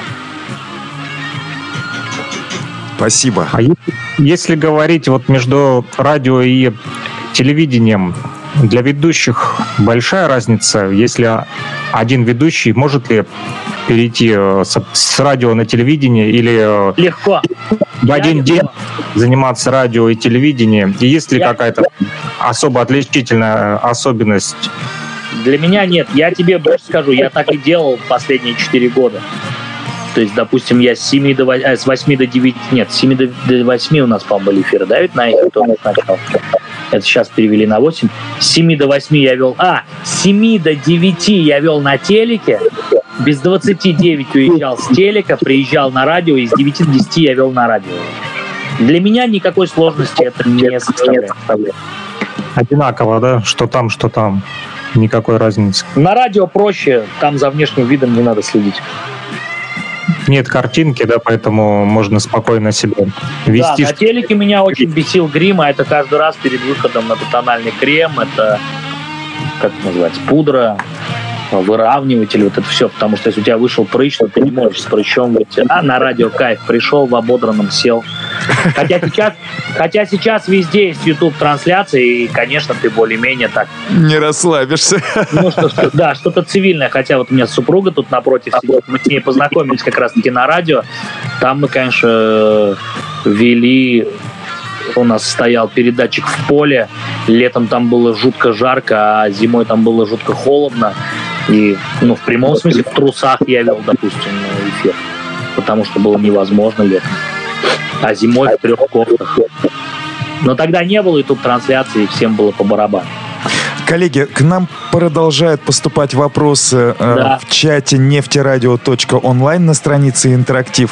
Александр, если вы прочитаете их, вот э, было бы, наверное, очень здорово, потому что, скорее всего, ребята ждут, ждут ответов от специального гостя сегодняшнего эфира э, э, радиопередачи «Мастер-класс». Вот смотрите, э, только что Денис Ганеев рассказывал о том, что ты не имеешь права на ошибку в прямом эфире, если только передача не авторская.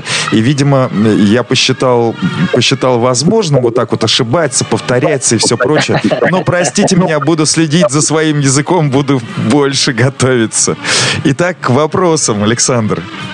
Последний вопрос имеется в виду, я А, не знаю. за- Тут, тут этого. несколько вопросов. А, После Артюхин Олег Ну, начал задавать, с чего надо начинать, чтобы стать... начать, Да, востребованным ведущим. Если вы не заканчивали университетов, кто вас учил прописным истинам, кто в журналистике для вас пример, и какие еще другие навыки нужно иметь, чтобы классно вести мероприятия и телепередачи в том числе. Вот такие вот три вопроса. Так, давайте с первого я первого, с Да. чего надо начать, чтобы быть востребованным ведущим? Ну, во-первых, я думаю, ведущие не дадут мне соврать. Это дол- должен быть душевный порыв. Если тебе нравится работать с людьми, нет такого, что кого-то привели. Здравствуйте, это Сергей, и он хочет быть ведущим. Он никогда не станет, ну, скорее всего, не станет востребованным ведущим. Ведущими становятся те люди, которые изначально со школы, может быть, с садика, с техникума приходят в творчество, и их это прикалывает. Им нравится, когда ты выходишь на зал, не знаю, будь то 10 человек, будь то пару тысяч, и тебе хлопают, и ты что-то говоришь, и люди... а, Ну, то есть ведущие же это некоторые, вот э, в Америке, в англоязычном, называется MC сокращенно. Мастер of Ceremony. То есть человек, который управляет всем действом, то есть некий такой распорядитель. Э, У нас э, это называется ведущий, на Кавказе это называется тамада, но тамада это высший пилотаж, несмотря на то, что у нас это слово так обесценено, я видел настоящий, настоящего тамаду, это, конечно, это топ, и мне еще туда расти, я недостоин называться тамадой еще, скажем так. Вот. Э, Скорее всего, начать с этого. Любить людей надо. Это не про деньги в любом случае. Вот ты не угадаешь, станешь ты востребованным, богатым ведущим или нет. Вот, ну никак не угадаешь. А, Если тебе это не нравится, куча ведущих, которые работают, потому что ну, за вечер зарабатывают 10 тысяч, допустим, а даже для школьного учителя это вполне себе хорошо, если он за месяц в школе зарабатывает, не знаю, там 20 тысяч, да? Моя Но- месячная зарплата в колледже. Да, он не, э, ну, 10 тысяч это за вечер зарабатывают прям такие ведущие очень-очень слабые. Вот. э, И Он, скорее всего, не любит свою работу, он просто делает это, потому что для него это способ существовать как-то. Так не работает. В таком случае ты никогда не станешь востребованным ведущим. Востребованным ведущим ты станешь, если у тебя горит глаз на это дело, если тебе это очень нравится, если ты заряжаешься от общения с людьми и так далее. То есть интроверту стать востребованным ведущим очень сложно. Если ты просто ненавидишь людей, но тебе сложно работать с людьми и развлекать. Это был первый вопрос. Второй какой?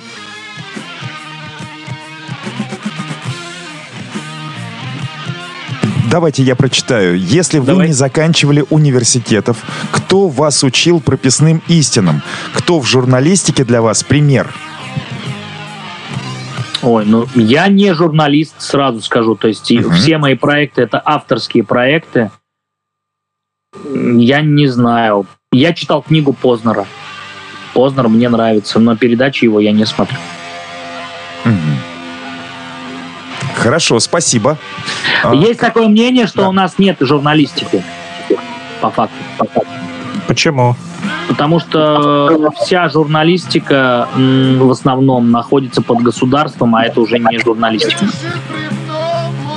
Ну, то есть э, нет своего мнения, да, вы имеете в виду? А, Есть люди, у которых есть свое мнение, но не факт, что это мнение верное и тоже не продажное, скажем так. Поэтому мы же не смотрю новости и не Ой, стараюсь- неверно.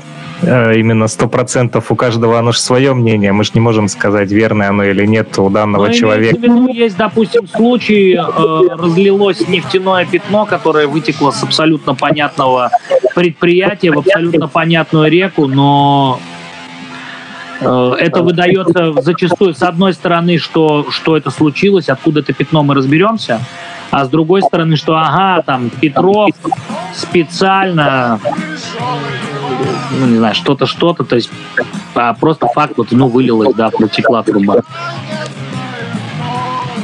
Вот я к чему говорю. Но можно сказать, тогда ее, в принципе, жу- журналистики нету нигде, ведь э, везде... Может быть, я не журналист, мне очень сложно об этом говорить. Я не смотрю новости, стараюсь их э, читать просто в формате познавательном, поэтому Я думаю, она есть, но, возможно, только в интернете. может быть вы правы. Мне я не тут я не берусь судить, потому что я правда не знаю. Мне не интересна эта тема, я не слежу. а, Спасибо большое, Денис. Скажите, пожалуйста, а а вот еще поступил поступил вопрос, но э, в силу того, что вы уже сказали, я не знаю, как вы на него ответите, но я все-таки обязан его зачитать. Отвечу, повторюсь, Да, если что. да. Тогда дайте, пожалуйста, определение журналистики. На ваш взгляд, конечно. А, У меня нет э, определения журналистики. Всегда вспоминаю фразу, почитайте, кстати, книга Владимира Познера где-то была подписана лично им мой экземпляр, я его, по-моему, в библиотеку, что ли, ну, подарили куда-то, наверное. А, он там написал следующее, он говорит, я всегда на своих занятиях простой пример. Вот представьте, вы, вы в Министерстве обороны своей страны.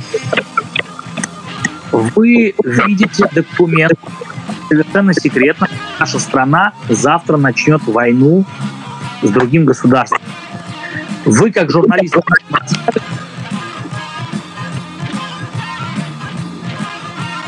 и ему чаще всего отвечают, что нет. Он говорит, ну, это не журналистика. Если у вас появится какая-то информация, ей поделиться. Вот и все. И здесь я в, како- в какой-то... О, прошу, прошу.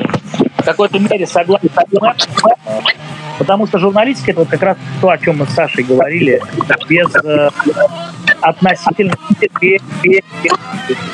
как бы тебе это нравилось, либо не нравилось. Но это мое мнение, я не уверен, что оно правильно. А, Хорошо, я зачитаю еще один вопрос, который поступил. Какими еще навыками нужно, а, какие еще другие навыки нужно иметь, чтобы классно вести мероприятия и телепередачи? Э, Я так понимаю, что из, из других областей человеческой жизнедеятельности. Широкий кругозор везде нужен, потому что умение подхватить, поддержать беседу на абсолютно любую тему, это, конечно, очень важное качество. Следить за событиями, которые сейчас в мире, потому что зачастую тоже это может сыграть хорошо тебе на руку. Причем ведущий это тот человек, который, э, ну, например, ты видишь, ну, не знаю, там, ну, что-то произошло, и человек это обсуждает, гость, ну, как-то, не в курилке. Кстати, надо иметь хорошие уши и еще подмечать. В курилке очень много интересного можно узнать, что потом использовать. Это чистая правда. Я всегда хожу в курилку, послушать, о чем говорят, потому что там интересные истории, там интересные темы, которые можно поднять, там рассказать и так далее. Вот. А подмечать надо. Очень надо уметь подмечать, что ага, там в этот момент женщина не знаю, взяла бутылку водки и стала наливать мужчине, и это может быть очень смешно, когда ты говоришь, что, ну, знаете, ну, здесь есть которые вообще сами не парятся, себе наливают, да? Хотя мы все прекрасно знаем, что ну, принято, что вот э, мужчина там ухаживает за женщиной и так далее. То есть это может... Все, что угодно может родить шутку. Ну и насмотренность какая-то, умение использовать свои знания – ну, к примеру, если на празднике есть э, какой-нибудь э, астроном, можно вспомнить удачно, а он какой-нибудь уважаемый в этой семье человек, и ты э, говоришь что-то о том, что мы находимся на третьей планете от Солнечной системы, скорее всего, он это заценит. Потому что весь образ и вся, все настроение складывается из мелочей, которые происходят. Ты раз что-то сказал, м-м, два что-то сказал, ага, песню какую-то запел, да, и вот и все, все как снежный ком, и ты уходишь, и тебя целуют, и говорят, мы так никогда в жизни не отдыхали. Здорово. Так уж получилось то, что в сегодняшнем эфире э, принимают участие, во-первых, э, в системе Телемост принимают участие только технари. Я вас, Денис, тоже отношу к технарям, поскольку первое образование. Э, Александр Пономарев, хотя имеет э, журналистское образование, но первое у него техническое. Вот. И наши слушатели э, в достаточно высокой своей массе это люди из технического университета, студенты из технического университета. Скажите, пожалуйста, вот э, техническое образование, то образование, которое ребята сейчас получают, обучаясь в УГНТУ, те люди, которые занимаются трудом, связанным там с железом, скажем, с металлом, с гаечными ключами, э, вот насколько они на ваш взгляд, технари э, способны к вот такому гуму- гуманитарному направлению, как ведение, как общение с людьми в первую очередь? Помогает ли э, занятие, то есть образование техническое, именно э, тому, чтобы реализовываться и быть востребованным в невероятно сложной, но интересной профессии ведущего? Ваше мнение?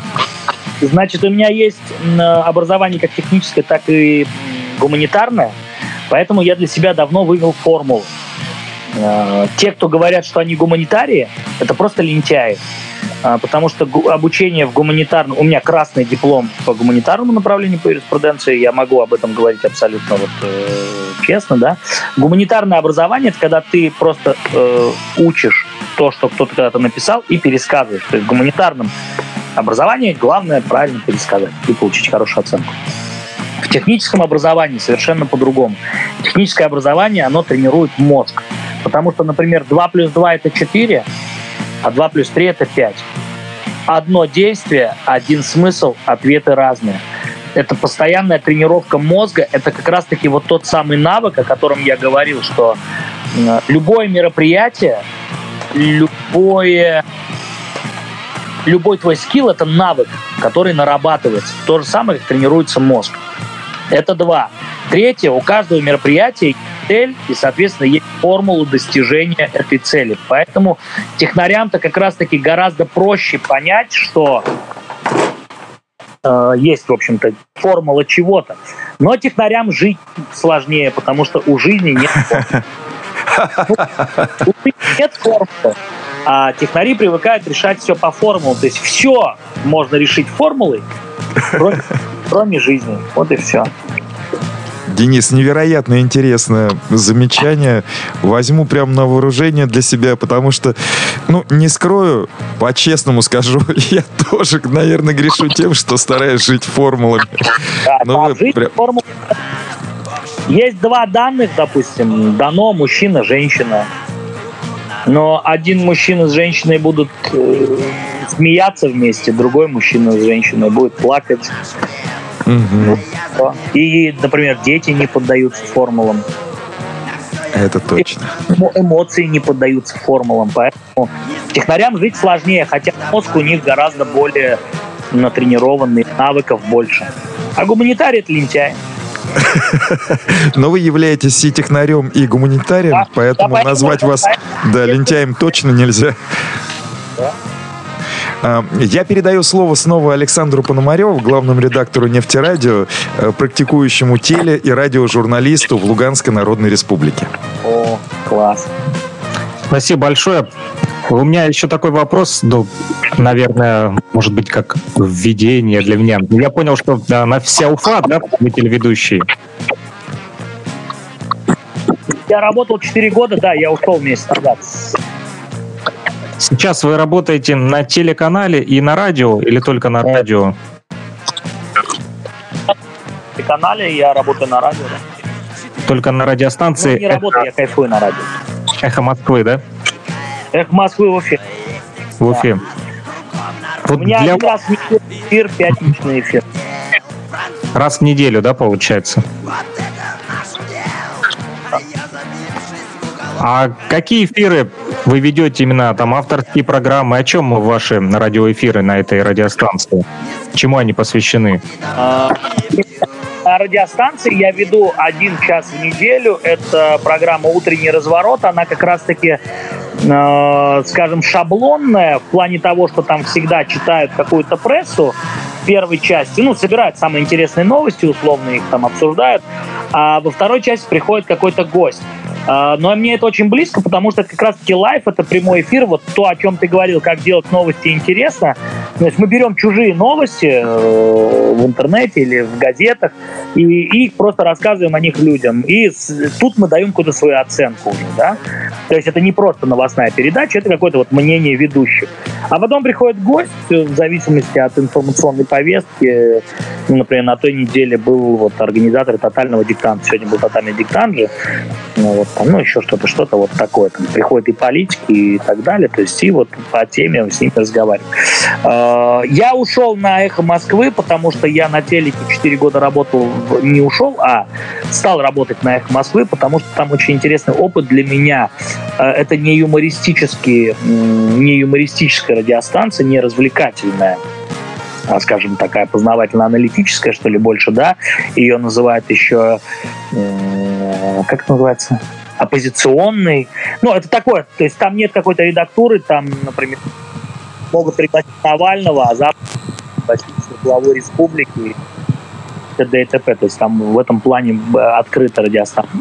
Для меня просто был интересным опыт, и до сих пор продолжается быть интересным, когда я не в юморе, а в чем-то серьезном э, себя веду, причем я веду вторым номером. Если во всех моих телепроектах я веду первым номером, то есть я основной ведущий, то здесь я специально взял роль второго, потому что этому тоже надо учиться. Когда ты постоянно привык быть первым, очень сложно стать вторым. И, для, и я намеренно шел на эту радиостанцию для того, чтобы этот навык для себя тоже получить.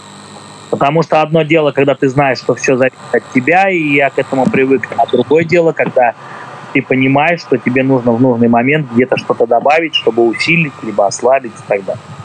Это навык работы, который помогает, э, и который подразумевает именно командное ведение. Правильно ли я вас понимаю, Денис? Да-да-да. Да-да-да.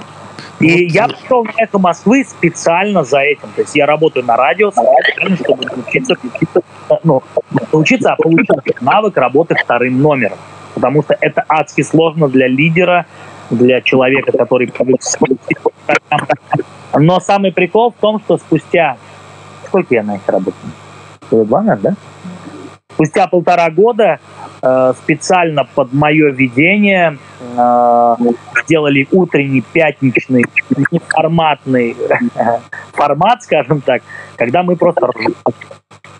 То есть есть, ну, на «Эхо Москвы» нет таких программ, а у нас вот пятница утро, у нас дуэт с девочкой с очень хорошей и вот она находится, а я скажем так.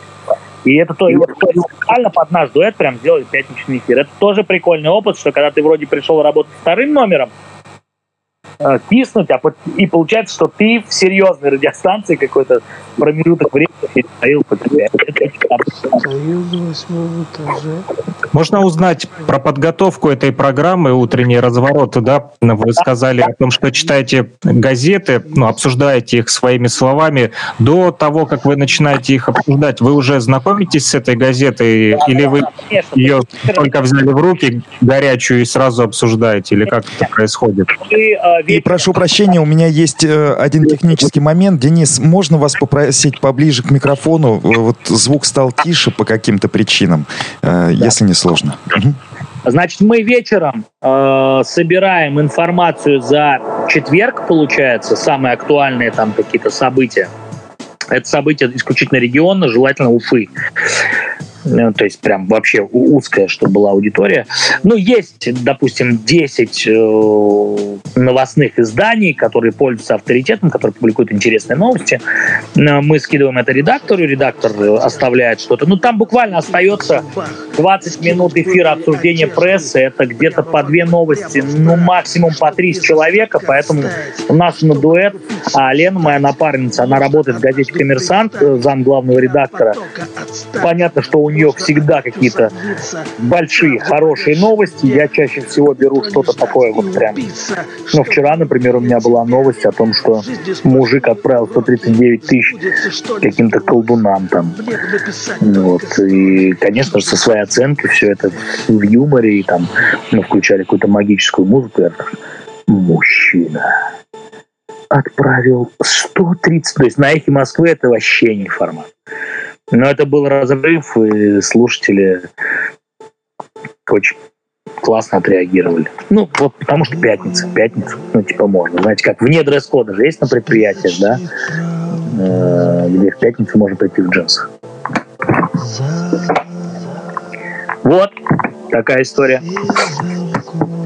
Скажите, а по поводу экспериментов, что было ли такое у вас на радио, допустим, сделали какой-то эксперимент, как вы сказали, неформатный, да, и за это потом получили поставки? Нет. Не было? То есть придерживаетесь строго формата, да? Ну, конечно, это же федеральная СМИ, мы люди взрослые, а просто смысла нет, понимаешь? Опять-таки цель. Ну, может быть, случайно вырвалось там. Да Или возникло непреодолимое желание сказать про колдуна что-то другое. Слушай, но если ты имеешь в виду, например, что-то нецензурное, в прямом эфире за это не наказывают. Но такого не было. Это же опять-таки к вопросу о профессионализме. Задвинуты шторы. Я серьезно отношусь к своему имени, и я не могу себе позволить э, но я же не начинающий какой-то ведущий, который там нечаянно сматернулся в эфире. Ну нет. Я, я в первую очередь сам себя спрашиваю. Мне глубоко плевать, что там руководители. Если я себе говорю, да, Денис, ты круто сделал, но круто чтобы сейчас, чтобы... Ну а если руководителю это не понравится, всегда можно поменять ведущего. Фразу, чтобы... Но так как я работал 4 года на телеке и 2 года на радио, ну, поменяли, значит, все нормально. А те гости, которые приходят разные специализации, да, допустим, там один день экономист, второй день юрист, как вы заранее готовитесь, э, план какой-то составляете с ними, когда беседуете, вопросы подготавливаете? Э, если это, например, какие-то госорганы, они чаще всего отправляют какой-то базовую, базовый набор вопросов, но так как мы СМИ такое вполне себе свободное, мы мы просто можем для опоры на какие-то вот вопросы опереться, а так мы спрашиваем сами. А если приходят э, спортсмены, тогда мы собираем, типа, ну вот, вчера, например, у нас был э, руководитель маркетинга хоккейного клуба и что там, что лучше, то мы, за, мы, мы имеем право сами выбирать гостей, поэтому выбираем тех, кто нам интересен. Вот. Слушайте, мы уже 45 говорим, да? Нормально. Прерывается немного. Э, у нас есть вопрос. Спрашивают, интернет-радио непростой формат. Есть ли какой-то совет от вас или, может быть, предложение, идея какая-нибудь для молодой интернет-радиостанции? И а еще интернет, почему интернет-радио непростой формат? Что сложного? Наоборот, мне кажется, самый простой формат сейчас. Ну, да, так, да. То есть интернет-радио ты можешь... Э, у тебя больше вас... Я вот, например, позавчера, по-моему, в четверг, позавчера, получается, запустил подкаст на Ютубе. Врачи, ну, действующие врачи, и отвечают на вопросы. Вот э, в четверг в первой программе был уролог, и это как раз-таки свобода, потому что здесь ты можешь, ну, например, на телеке ты не можешь сказать, что и что, если у мужика не встал, да? то на Ютубе ты можешь это сделать. Понятно, что этот проект у нас без нецензурной лексики и так далее, но возможности говорить гораздо больше, чем на телеке или на каком-то там федеральном радио. Еще такой вопрос, вот, э, или не вопрос, а вот написали, я Дениса слышу каждый раз на хоккее, понимаю, насколько сложная эта работа, поддерживать команду, бодрить болельщиков вне зависимости от хода игры. Интересно, сам Денис следит за игрой, пару слов об этой работе просит рассказать. Может быть, вы разговаривали с хоккеистом хоккеистам, а слышат они вас или нет? Вот.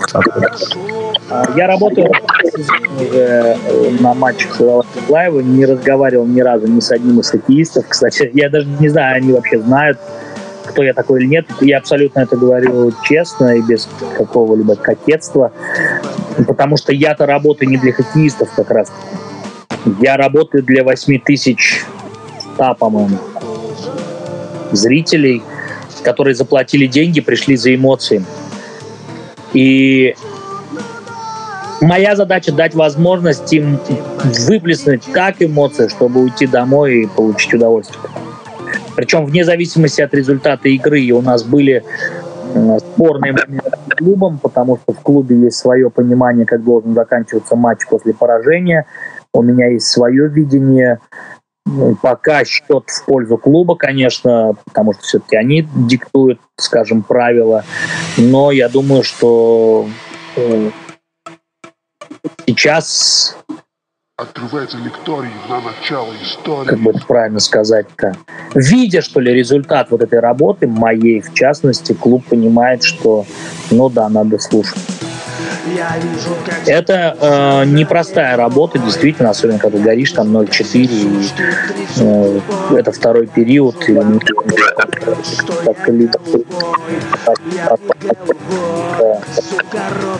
это не просто, честно сказать. Но это кайфово, когда ты слышишь, как 8 тысяч отзываются на твой призыв, это, совершенно другие эмоции. Еще такой вопрос по поводу программы, да, опять же, утренний эффект ходит, как вы сказали, раз а, в неделю. А, Мы только раз в неделю. Программа Наш дуэт выходит э, раз в неделю. А сколько времени у вас уходит на то, чтобы подготовиться к этой программе и готовить вы, ну, дома, я так понимаю, да, до эфиров? Дома полчаса, ну, сколько вот, ищешь новости, в течение дня увидел что-то классное, ссылку скинул редактору, редактор и вот она я ей просто скидываю, она выбирает, потом говорит, ты это, это, это, это, вот там. Эти три бери, я там возьму тот. Все. Сегодня черно-белый бандане.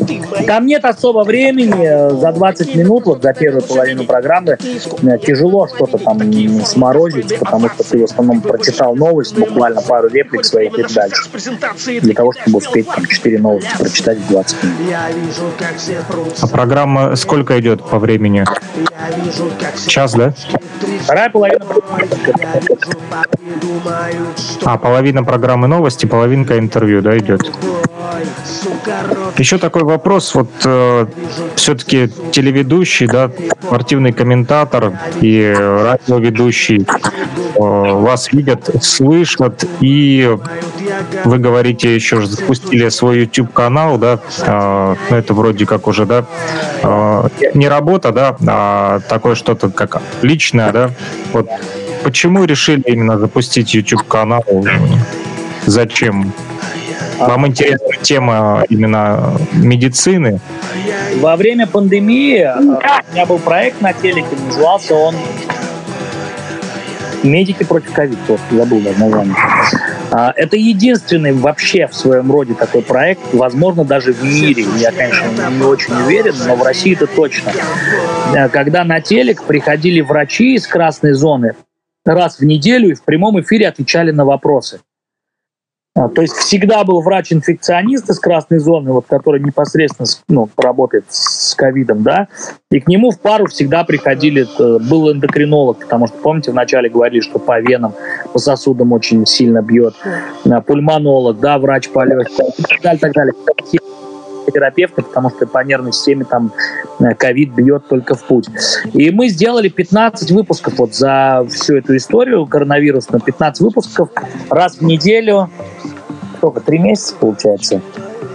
Почти 4 месяца мы в прямом эфире, вот каждый четверг мы делали этот проект. И мне настолько понравился, я понял, что это актуально для ну, жителей, вообще вопросы медицины актуальны, потому что в больнице не пробиться, в больнице тебя пошлют, там еще что-то, еще что-то.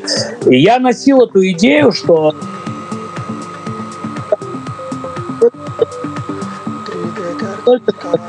а, а, знаю, вот у меня был, например, в четверг уролог, но вот аденома простаты, мочекаменная болезнь, это то, что ну, рядом здесь вот постоянно, да, другие же болезни делись. И мы запустили такой э, проект, вот, окей, доктор в клубе, пожалуйста, э, смотрите, очень для мужчин, кстати, кстати, мужчин у нас очень полезно. Я много нового для себя узнал, был кандидат медицинских наук, но прям, прям круто. Вот мне почти 40, а кто-то услышал впервые в жизни. Поэтому Еще такой вопрос.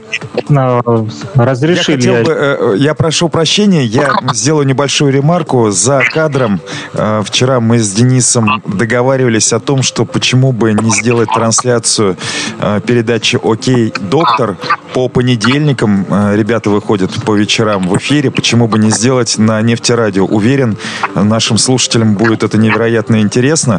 Ну, по крайней мере, можно посмотреть, попробовать. Вот такое предложение, Александр. Понедельник, послезавтра, будет э, врач, э, значит, психотерапевт, нарколог, э, доктор медицинских наук Азата Садулин, человек, которого это единственный врач из России, который напечатал э, Нью-Йорк Таймс. Вы с ним э, будете лично вот беседовать или по скайпу, как вы? Беседовать мы с ним дружим, очень крутой специалист. Будем говорить про алкоголизм, про табакокурение, про зависимости. Но он ездит по всему миру и читает лекции. Это не ну, прям круто. В таком случае, если вы разрешите, мы будем поставлять вам вопросы из эфира нефтерадио. Возможно, будет интересно ответить. Это было бы супер вообще, да. Это YouTube-трансляция, да, будет? Да, будет YouTube-трансляция, да, в прямом эфире. Но предлагаю заглянуть вообще в ДТ слитно во всех соцсетях, Инстаграм, ТикТок, там 20 тысяч, тут 50 тысяч подписчиков у меня. Э, Есть ссылки на вот этот YouTube-канал, заходите, посмотрите с удовольствием, коллаборируемся. Я думаю, что будет прикольно. Ну, проект нужный, а потом придет акушер-гинеколог в четверг, наверное, в среду. Ну и так далее. Там просто вот будут суперспециалисты. Задать вопрос в такую онлайн-консультацию, получить это дорого стоит. Причем это сейчас... История корнями уходит в прошлое, и расскажу я вам сейчас... Ребят, я Позже. дико извиняюсь, мы планировали полтора почти два, у меня просто гости сейчас приедут. Эм, Но на самом деле мы, мы с трудом пытались э, выйти из эфира, но было понятно, что вопросов столько интересных. Денис, вам спасибо огромное за то, что согласились поучаствовать э, в передаче «Мастер-класс», которая выходит на нефтерадио. Александр Пономарев, я буду говорить Пономарев, Не, лучше машет поговорю. руками. Это мне Хорошо. как бы привычно. Хорошо. Александр машет руками, прощается. Я тоже прощаюсь. Олег Артюхин выходит из эфира. Денис, будем с нетерпением ждать ваших новых работ. Того, как вы радуете людей своим вообще присутствием, вашим тонким и иногда жестким чувством юмора, что не менее важно. Спасибо огромное от э, имени всех э, нефтеслушателей за то, что вы сегодня поделились интереснейшими э, подробностями, которые э, знают только радио, телеведущие, ведущие мероприятий с огромным опытом. Я все структурирую, напишу, пришлю вам на согласование, а потом ребятам выложу такой краткий чек-лист туду. Александр, вам слово? Когда планируете поставить следующий мировой рекорд по нахождению в эфире? Как только придумаю. Там следующий что-то очень сложное, поэтому... Теперь это уже не интересно, я уже это сделал. Ей было все равно, она не хотела слушать Ей наплевать, какие слезы его душу